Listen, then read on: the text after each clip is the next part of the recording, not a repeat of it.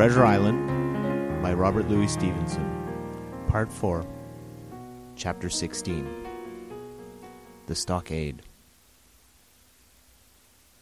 The narrative is continued by the Doctor How the Ship Was Abandoned.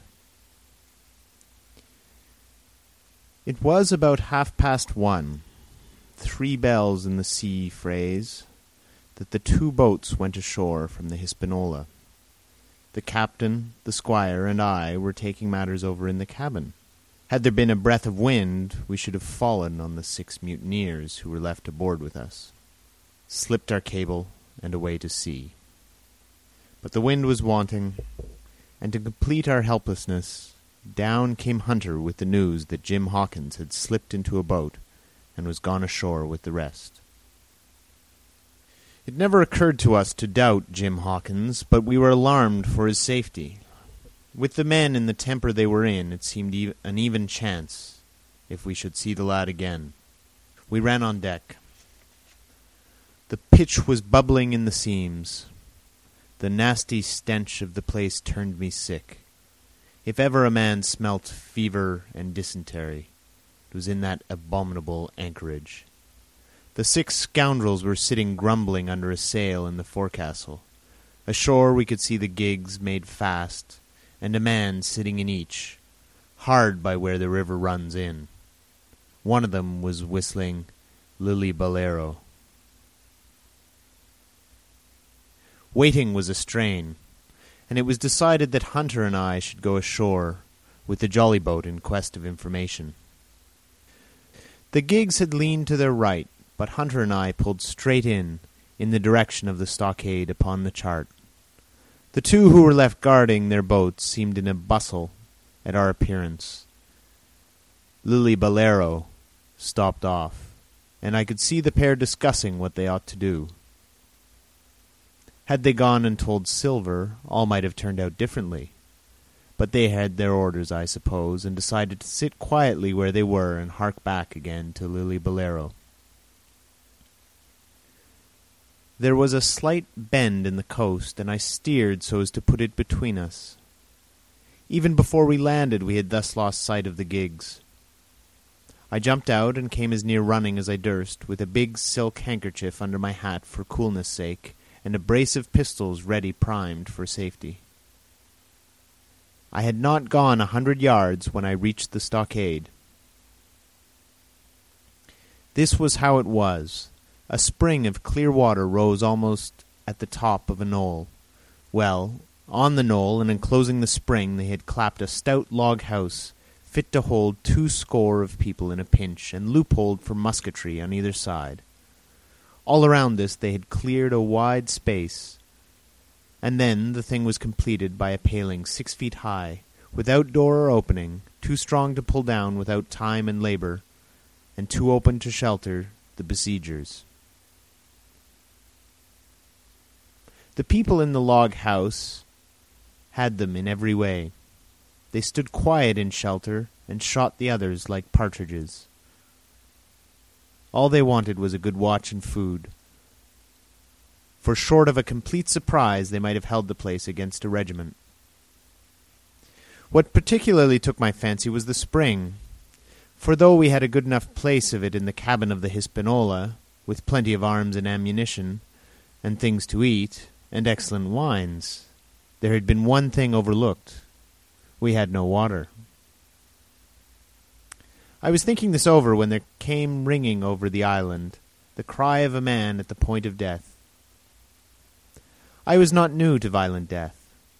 I have served His Royal Highness the Duke of Cumberland and got a wound myself at Fontenoy. But I know my pulse went dot and carry one. Jim Hawkins is gone, was my first thought. It is something to have been an old soldier, but more still to have been a doctor. There is no time to dilly-dally in our work, and so now I made up my mind instantly, and with no time lost returned to shore and jumped on board the jolly boat. By good fortune Hunter pulled a good oar.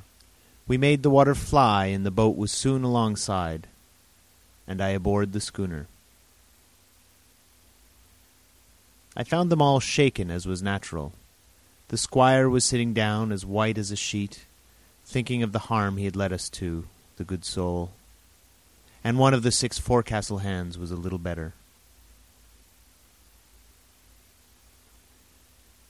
There's a man, says Captain Smollett, nodding towards him, new to his work. He came nigh hand, fainting, doctor, when he heard the cry. Another touch of the rudder and that man would join us. I told my plan to the captain, and between us we settled on the details of its accomplishment. We put old Redruth in the gallery between the cabin and the forecastle, with three or four loaded muskets and a mattress for protection. Hunter brought the boat round under the stern port, and Joyce and I set to work loading her with powder tins, muskets, bags of biscuits, kegs of pork, a cask of cognac, and my invaluable medicine chest. In the meantime, the squire and the captain stayed on deck, and the latter hailed the coxswain, who was the principal man aboard. Mr. Hands, he said, here are two of us with a brace of p- pistols each. If any one of you six make a signal of any description, that man's dead. They were a good deal taken aback, and after a little consultation, one and all tumbled down the fore companion, thinking no doubt to take us on the rear. But when they saw Redruth waiting for them in the sparred galley, they went about ship at once, and head popped out again on deck. Down, dog! cries the captain. And the head popped back again, and we heard no more for the time of these six very faint-hearted seamen. By this time, tumbling things in as they came, we had the jolly boat loaded, as much as we dared, Joyce and I got out through the stern port, and we made for shore again as fast as oars could take us. This second trip fairly aroused the watchers along shore. Lillibullero was dropped again, and just before we lost sight of them behind the little point, one of them whipped ashore and disappeared. I had half a mind to change my plan and destroy their boats, but I feared that Silver and the others might be close at hand, and all might very well be lost by trying for too much. We had soon touched land in the same place as before, and set to provision the blockhouse.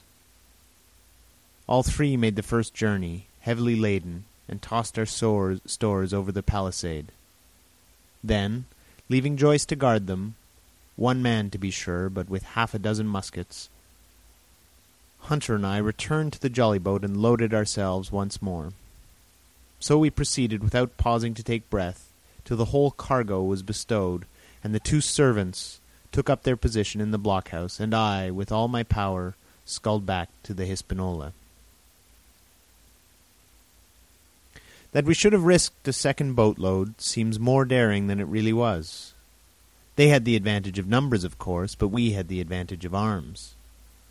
Not one of the men ashore had a musket, and before they could get within range for pistol shooting, we flattered ourselves we should be able to give a good account of a half a dozen at least.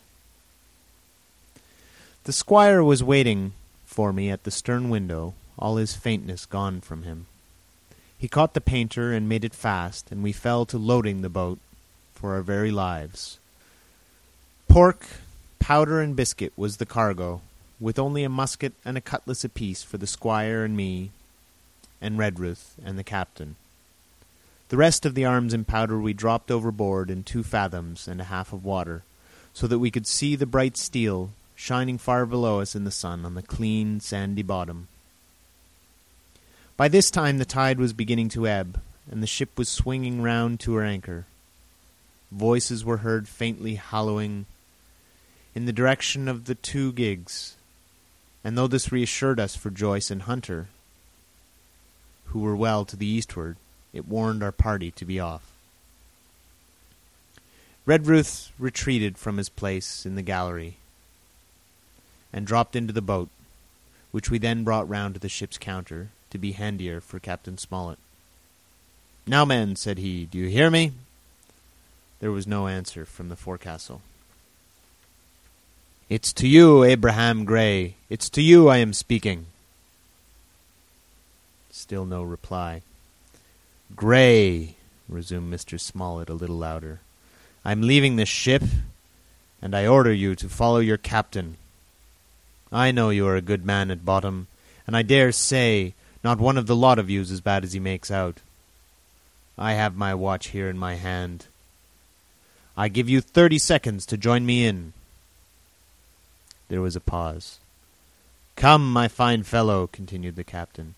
Don't have so long in stays. I'm risking my life and the lives of these good gentlemen every second. There was a sudden scuffle, a sound of blows, and out burst Abraham Gray with a knife cut on the side of his cheek, and came running to the captain like a dog to the whistle.